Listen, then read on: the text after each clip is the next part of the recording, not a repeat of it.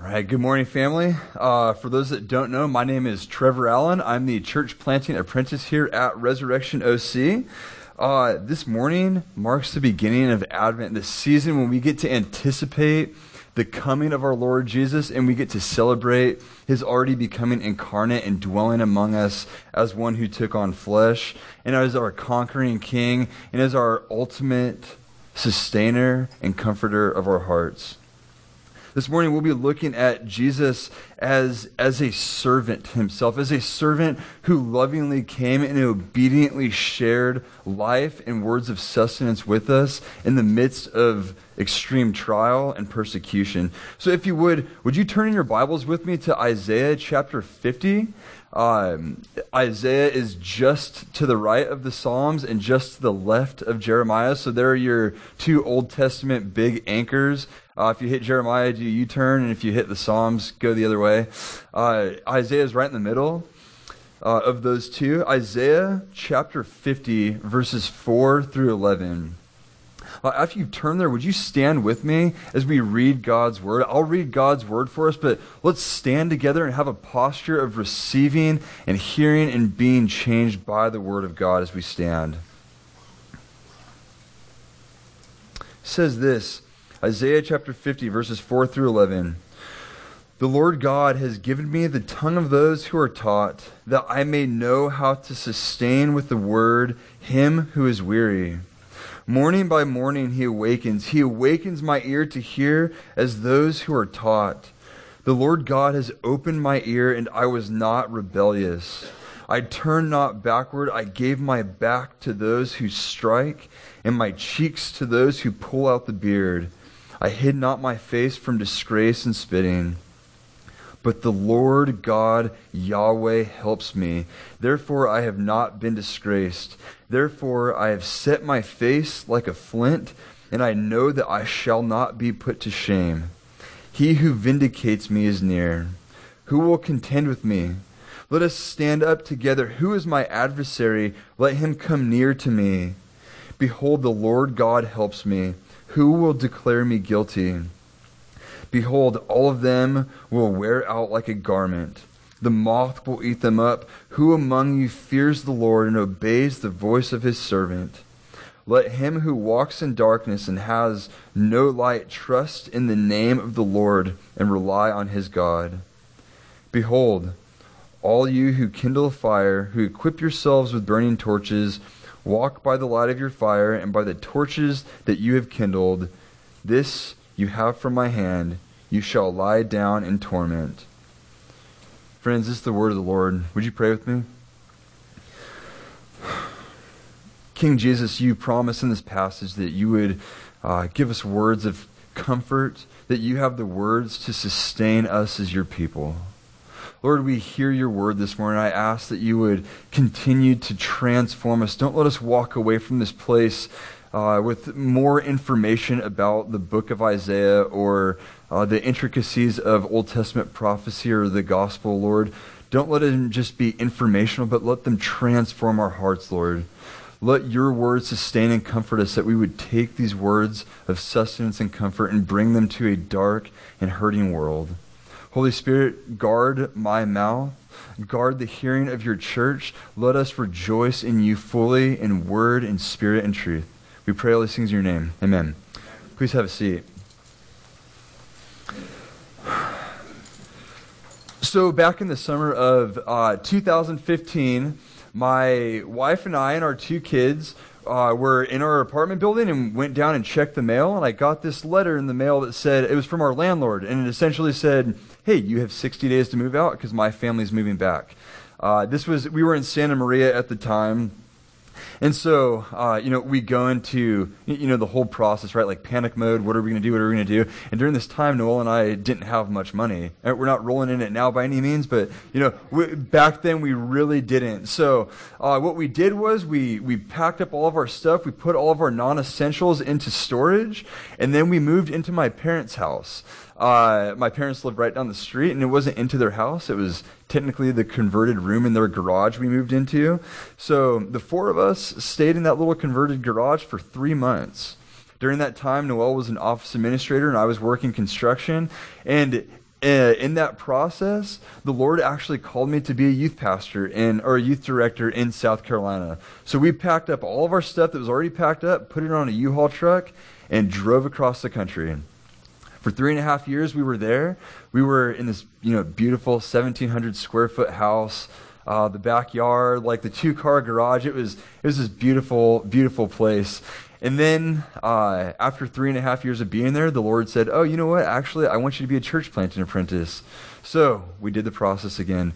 We packed up all of our stuff. We put it back into storage. We put our house onto the market uh, the house sold in two days. That was really unexpected. So, uh, sold in March, and we couldn't move until May. So, during that time, we went and lived in two other places. Uh, we basically lived out of suitcases for a couple months and then moved back across the country. Uh, I'm sure you can imagine the. Uh, and, and so fast forward a little bit more here. Uh, we're May 2019. We moved to Mission Viejo in our 970 square foot apartment, two bedrooms. Uh, you can imagine the purging that had to take place from 1700 to 970. Uh, that was tough, and we keep telling our kids, don't jump, don't run, don't yell, don't scream, don't cook too loud, you know, all these things. It was a lot. It was a lot coming from there, and then coming to here. And now, if you went and stood in our apartment here in Mission Viejo, you would see empty bookshelves. You would see a bunk bed that has been taken apart. You would see boxes packed up again for another move that we have. Another move that is taking us to Ventura, California, which hopefully, Lord willing, this will be our permanent location where uh, the Lord will use us to plant a church up in Ventura. That is where he's bringing us, and, and that is where we're going. So, uh, taking all this into consideration, we had, over this span of time, we had, there were arrests in our family, there were addictions in our family, there were deaths in our family. There is uh, the the tension between friends and family and bosses and neighbors and all of these things. Everything is piling onto us in this three and a half year period. Every, it just feels like the weight of the world is crushing down on us. We had to raise $250,000 to do this church planting apprenticeship in six months, and I had zero experience and almost zero training. Um, you add on top of that, we're trying to raise two kids, and they're moving around with us too. So basically, in, in that in four years, we've moved seven times, and Lord willing, this will be the last one for a, a while. Um, the Lord taught us, taught my wife and I how to grow in humility. He taught us how to grow in repentance and he taught us how to grow in faith. And during all of this struggle, Jesus became the anchor for us. But here's the thing though, you guys, is our story is not that unique, is it? I'm sure if you had a microphone in 20 minutes, you could come up here and share stories of uh, personal struggle, of pain, of emotional isolation, of depression, of anxiety, of stress, of no money, of having to move quickly. This, this struggle is not unique to us. All of us in this room share some aspect of this, even though your story may not look like ours. But here's the thing the reason I share my struggle, the point of sharing that struggle with you is not to get a pat on the back, but it is to point you to the one who has given us so much comfort who has given us so much sustenance. Just because we had Jesus, it does not mean that our problems ceased, but it means that we had food for the journey. It means that we had comfort and nourishment and compassion and care in these past couple of years and even on into the next season of our lives. So in Isaiah chapter 50, this, there's a sermon of God that Isaiah talks about. The point of this passage is to proclaim to God's people throughout all of the ages that there is one who has suffered. There is one in the midst of anguish and in the midst of persecution and in the midst of trials, and none of them caused by himself, but as the perfect, obedient lamb.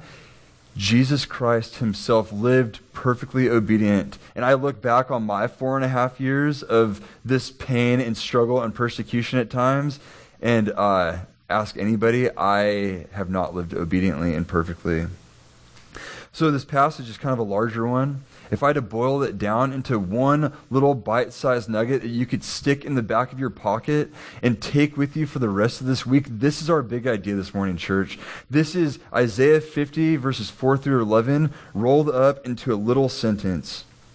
And this is our big idea. We can trust the sovereign servant and his sustaining words. If you're a note taker, write it down. If you like tattoos, get it printed somewhere on your body. This is our big idea that we can trust the sovereign servant and his sustaining words. That is our big idea today. So, if we jump into the passage, uh, Isaiah was one of the most well known prophets of the Old Testament his words, his ministry was about 2,500 years ago. And if you want to place it in the, the chronology of Scripture, Isaiah was writing toward the end of the book of Second Kings. This is when all of those mad kings were not listening to the Lord, and they were all going into battle and killing each other and rebelling against God and blaspheming. Isaiah is writing during this time. The late, uh, the, the early 700s, late 600s BC. So, in order to help give you a little bit more context, imagine with me, pretend for a moment that you are a, an Israelite, that you are a member, you are a, a, uh, a family member of the tribe of Judah, and you are part of the southern kingdom of Israel. During the time of Isaiah's writing, the southern kingdom of Israel watched as the northern kingdom of Israel was taken over by the Assyrians, that 10 tribes were destroyed. They knew, they watched their brothers and sisters, their kinsmen up north get destroyed, and the southern tribe of Judah knew that they were next, that judgment had already been passed on them. In the midst of this, they knew that Judah knew, the southern tribe knew that there would be bloodshed. They knew that there would be capture. They knew that there would be imprisonment. They knew that they would lose all of their property. They knew that they would lose their houses. They knew this because they rebelled against God Himself. These words that Isaiah wrote in chapter 50 were not written in some vacuum. He was not some hipster in a Starbucks, you know, with his MacBook computer coming up with some fun poetry. He's writing these words to a dying and dire nation. These words are words of comfort. The Lord God made a covenant with Israel, and Israel broke that covenant with them. And here's the thing is all of this anguish and torment and destruction that's taking place of the southern and northern tribes of Israel, they actually they actually deserve it because they rebelled against God. Because they turned their backs from the very life giver himself, they chose to go their own way. But in the book of Isaiah, God does not divorce the nation. He does not turn away from them and say, No, you have rebelled against me. Now I'm turning my back on you forever because you didn't do what I told you to. He could have easily given them a certificate of divorce and sent them away, but he didn't do that. The first three verses of Isaiah 50 say that to us. And then the rest of the book of Isaiah, it talks about how the Lord proclaims that there are truths of this expected Messiah.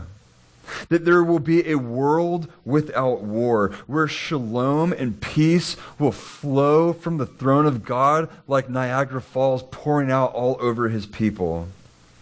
He offers comfort and he offers sustenance and he gives people this love and compassion in the midst of all of these, uh, in the midst of their madness and in the midst of their rebellion. But here's the question that we have to ask, though, as a, as a room. How are the people of Judah to grasp these hope filled promises? How do they go from being these rebellious uh, people against God to taking on all of these other great promises that are in the book of Isaiah? Where do we go in the midst of our rebellion? When we rebel and we have all of these consequences coming on us, these, these disciplines, where do we go for comfort? Where do we go for sustenance?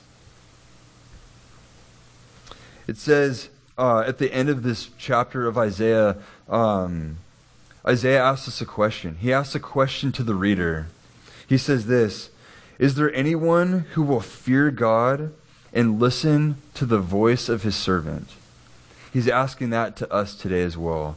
Is there anyone who will fear God and listen to the voice of his servant? And this is our big idea again, remember, church, that we can trust the sovereign servant and his sustaining words. If you'll look with me, we'll keep exploring why this big idea actually matters and how this can change our Mondays. If you look in uh, Isaiah 50, verse 4, it says this The Lord God has given me the tongue of those who are taught, that I may know how to sustain with the word who is weary. Morning by morning he awakens. He awakens my ear to hear as those who are taught. This is, in Isaiah, there are four servant songs. This is the third of four. And this, this servant song is unique. One reason I chose this servant song for our sermon today at the coming of Advent is because this is the only servant song where the servant himself speaks in the first person. We get to hear from the sovereign servant who gives sustenance and comfort to his people. We get to hear from his mouth, directly from his mouth. That is for us.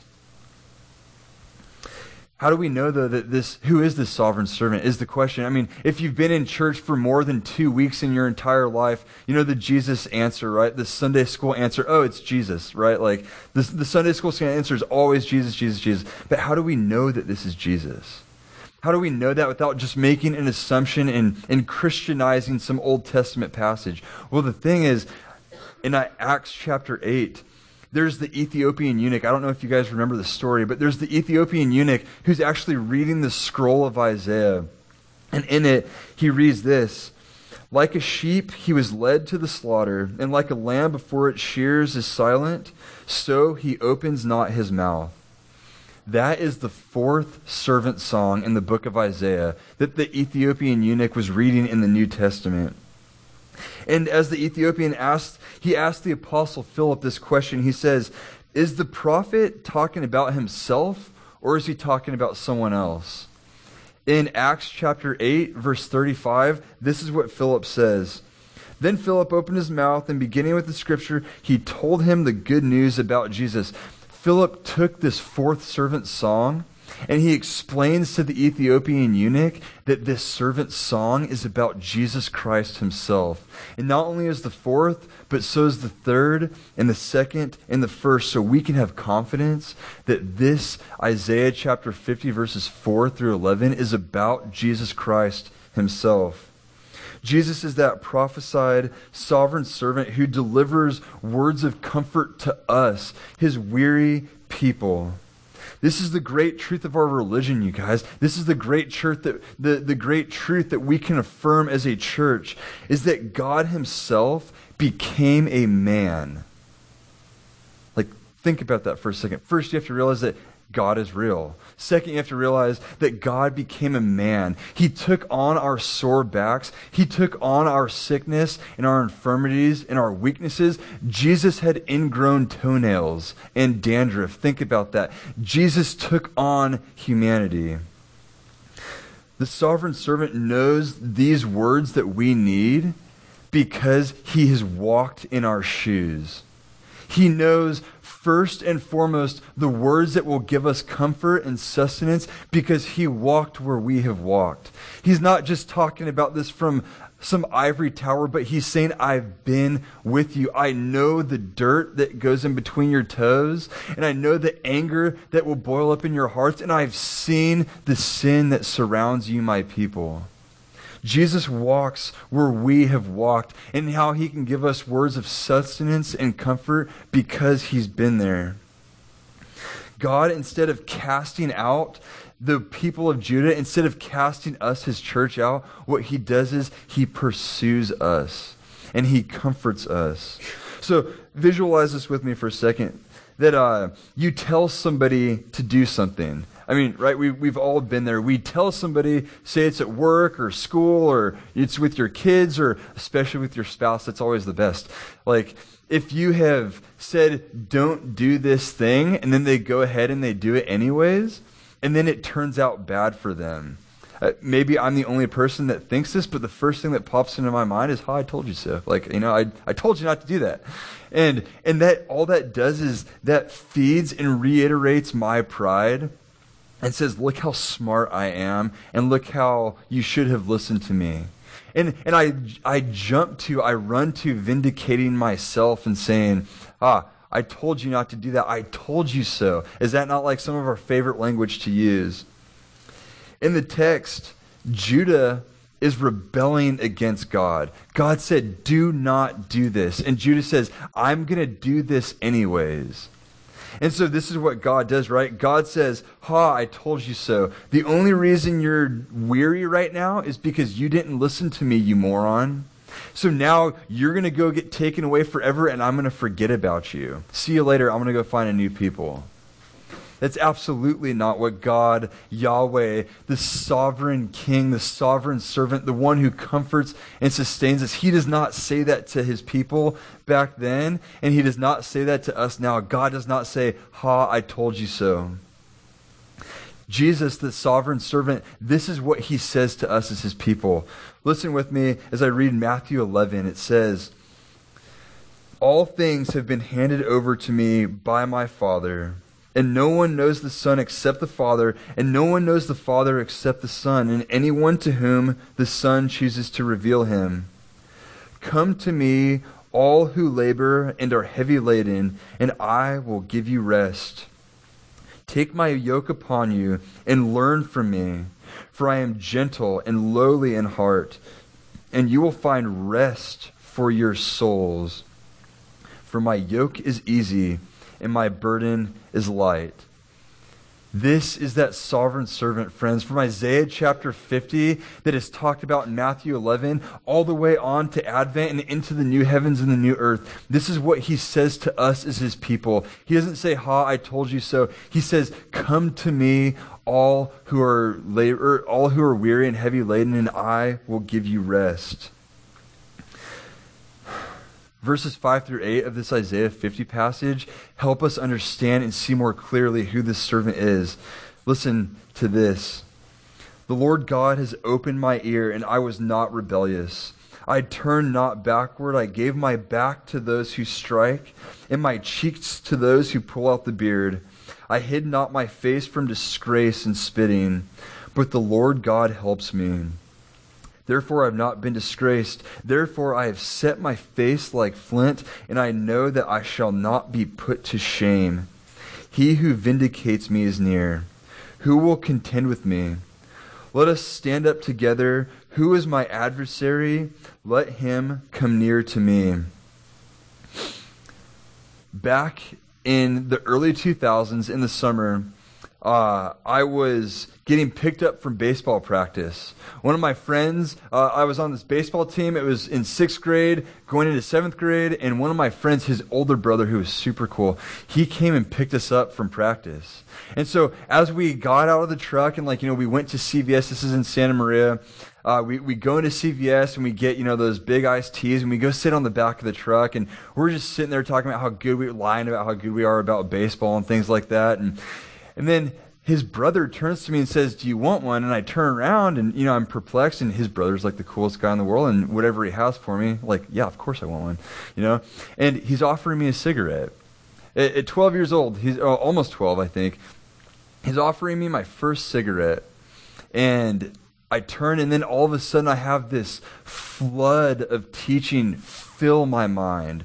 All of my, from what my parents have said, from what doctors have said, from what teachers have said, from what, you know, uh, the, the, TV has said. Like, sometimes TV doesn't lie. Um, sometimes. All of this teaching came flooding back into my mind, and I knew that if I smoked that cigarette, that I would be walking in rebellion to what is good for my body, that I would be rebelling against all of this good teaching, these words of sustenance and comfort that people have been teaching me for years. I knew that if I took uh, that first cigarette, I would be rebelling against all of that. And praise God, what I did was I turned to him, I said, No, I, I don't want one. And it was amazing. In that moment, all this teaching came flooding back to me, and I made this righteous and good decision. And it was, it was absolutely beautiful. And then, after about 15 minutes of being made fun of and ridiculed and punched, I smoked my first cigarette in that CVS parking lot. I said no for 15 minutes. I did what was righteous and good for 15 minutes until I got persecuted. Until the whips and the slaps and the spits started coming toward me. I said, you know, don't just give me one, I'll smoke the whole thing.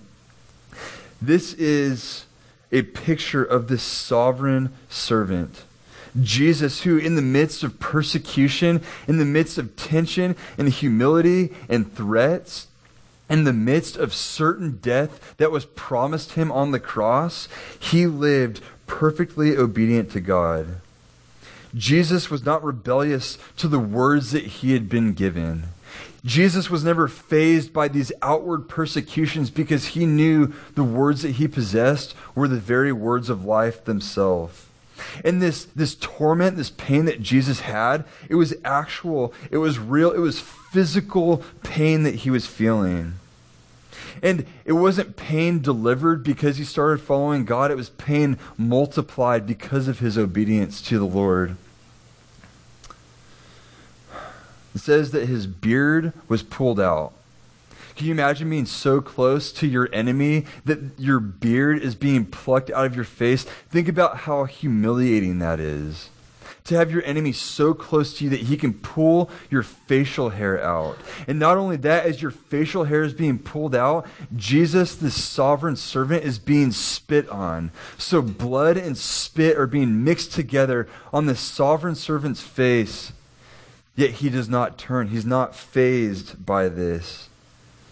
Jesus knows that he will be vindicated. It says in verses 7 and 9, this is the important thing to see. Jesus is humiliated and he's struck physically. But verses 7 and 9, the beginning say this But the Lord God helps me.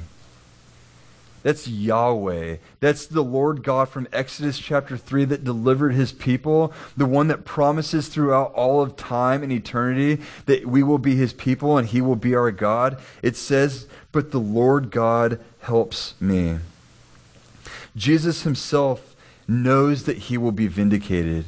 And as, and as the New Testament church, we can see that vindication. We can trust these sovereign words of Jesus. We know that he is vindicated because we can see the cross. We can see that Jesus was spit on and scourged and crucified and torn apart for us. And we can see that in his resurrection that he was vindicated. Now it is Christ himself who rules and reigns at the right hand of the Father, and he loves his church, and he gives his church comfort. We can trust the sovereign servant and his sustaining words. The prophet lays before the people uh, of Judah a servant who is obedient. A servant who brings them these words. And even today, as we're reading this as a church, it is a testament to the obedience of Christ that we put our trust in. Do not put your trust in me, who can't even be called a couple names and gets called to smoke a cigarette. Don't put your trust in Jason for his olive oil voice or, you know, Eric back there running the slides. We don't have it. Isaiah himself did not have it. He says in Isaiah chapter 6 that he is a man of unclean lips. And it's not, it's not Isaiah himself, and it's not the remnant that's talked about in the book of Isaiah either. Because if the remnant had these words of sustenance and comfort, they would have delivered them to the people of Israel, but they didn't. Verse 10 says this Who among you fears the Lord and obeys the voice of his servant? To obey the voice of the servant means to obey the voice of God Himself. Jesus is this divine servant king who walked in the place of us as God's rebellious people. He walked in our place. Jesus did what Adam and Eve could not do. He did what Noah and Moses and Abraham and David and the prophets could not do. He did what the church today could not do. Jesus was punished and he was tormented on our behalf. He took on our rebellion and he gave us all of his goodness. So now we are looked at as if we have gone through life perfectly obedient to the persecutions of following the Lord Jesus and the, the words of God. When Jesus looks at me, he sees somebody that's batting a thousand because his life has been given to me and he has taken away all of my badness and he's given me all of his goodness. It is the life, the death, the resurrection, the ascension, the rule, the reign, and the return of Jesus himself that we can trust in. It is in his words and in his words alone, by the power and by the grace of the Holy Spirit who even now sustains us, that we as a church are able to live lives of obedience. That we are able to receive these words of comfort and sustenance. It is the grace of God, friends. It is not your perfect Bible reading checklist that you've read through the Bible in a year or helping, you know, old people cross the street or, you know, filling up shoe boxes for Operation Christmas Child or whatever. It is the work of Jesus Christ himself and it is the grace of the Holy Spirit that we are able to live lives of obedience. That these words of sustenance and comfort are ministered to our very hearts. But here's a word of warning in uh, verse 10. Oh, this is not the word of warning. Verse 11 is the word of warning. Verse 10, this is a picture of us as the church today. Listen to this. Let him who walks in darkness and has no light trust in the name of the Lord and rely on his God. Him who walks in darkness and has no light, let him trust in the name of the Lord his God. When it gets dark, when we are overcome, when we are overwhelmed, even when we are uh, when we feel blah about life, when when everything just feels gray and drab and dreary. When we are filled with anxiety or fear, or if we are overwhelmed with joy and swelled with pride. This is a darkness that we can have trust in this Jesus who gives us these words no matter what your life is like, no matter where you are right now in this life, if it's completely dark or if it is sunshine and rainbows for you, we can trust in the Lord Jesus Christ. Trust in the name of the Lord. Verse 11, this is our word of, this is our solemn warning. Behold, all of you who kindle a fire, who equip yourselves with burning torches, walk by the light of your fire and by the torches that you have kindled. This you have from my hand that you shall lie down in torment. Those that try to create their own way, those that try to uh, have this counterfeit words of encouragement. Where do we run if we don't run to Jesus for sustenance? Where do we run when it's not Christ for comfort? When we do this, these are the torches that we try to make ourselves here that Isaiah talks about. We say, Lord, you can't do it for me. I'm going to fabricate my own comfort and my own sustenance. And Isaiah says that this you have for my hand, that you shall lie down in torment. So, friends, the very torches that we make, the fires that we light by trying to have this counterfeit sustenance and comfort, these are actually the lights to our execution. This is the fire that will consume us. This is the torment that God says that you will have if you try to go anywhere else except Him for true comfort and true sustenance. Isaiah says it himself. So we can rehearse this and we can rehearse often, church, that we can trust the sovereign servant and his sustaining words. And uh, just to put this at ease for everybody as well, we all try to do this, do we not? We all try to make our own little torches at times. We do not have a perfect record. But when we do, we, as we're in Christ, we can put our little torches down and we can run back to that King who dwells now in unapproachable light. We don't have to walk around with our torches strapped to our back as these pictures of guilt and shame, but we can drop our own torch making and we can run back to Christ Himself. Here's a picture for us in 2 Corinthians 5. We'll, we'll close with this. Uh, 2 Corinthians 5, this is a picture for us today. As not only as people that receive sustenance and comfort from the Lord Jesus, but as those that have been equipped to share with others. this sustenance and comfort. It says this For as we share abundantly in Christ's sufferings, so through Christ we share abundantly in comfort too. If we are afflicted, it is for your comfort and salvation. If we are comforted, it is for your comfort, which you experience when you patiently endure the same suffering that we suffer. We are not alone in our suffering, church. We do not have to come up with our own words of comfort, and we don't have to fabricate our own sustenance. It has been given to us by Christ Himself, and now we are able to open ourselves up to each other and encourage each other. That I can say with you, This is my suffering. And you can say to me, Here's the comfort of Christ. And we do this together as a body in unity of the Spirit. This is how our church is strengthened. This is how this sovereign servant came and gave us his words, the words to his bride. He loves us more than anything in the entire world. So, as I begin with all of these things going on with the house moving, as a church right now, if we are filled with anxiety, if we're struggling with anorexia, if we are enduring a job loss, if we have boss issues, if we have family problems or broken marriages, if there have been suicides in your past, I can say this with absolute confidence that there is no weariness so large that the sovereign servant will go mute. There is no weariness so large that the sovereign servant will go mute. Our words may not, the words of Christ may not fix the situation that we're in, but it will give us comfort for the situation that we're in.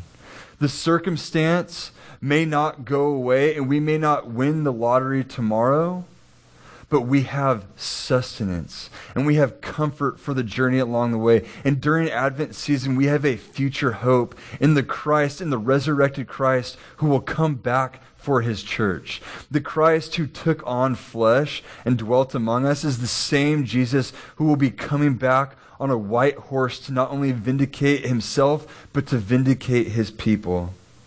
So we need to remember and share liberally with ourselves, with our family, with our friends and our neighbors a lot, a ton this week, church. Remember this that we can trust the sovereign servant and his sustaining words. Would you pray with me? Heavenly Father, I thank you so much for sending your son Lord Jesus, I thank you for being obedient to the point of death on the cross, that you would come and take away all of our badness and give us all of your goodness. Holy Spirit, I thank you that you have come and you've sustained us with these words of Christ. That faith comes by hearing and hearing by the words of Christ alone. Holy Spirit, minister the words of the scriptures to our hearts. Let us see more clearly this sovereign servant who comes with sustaining words. And Lord, equip us to share with each other and to equip each other with words of comfort and peace this season. We pray all these things in your name, Jesus, for your glory. Amen.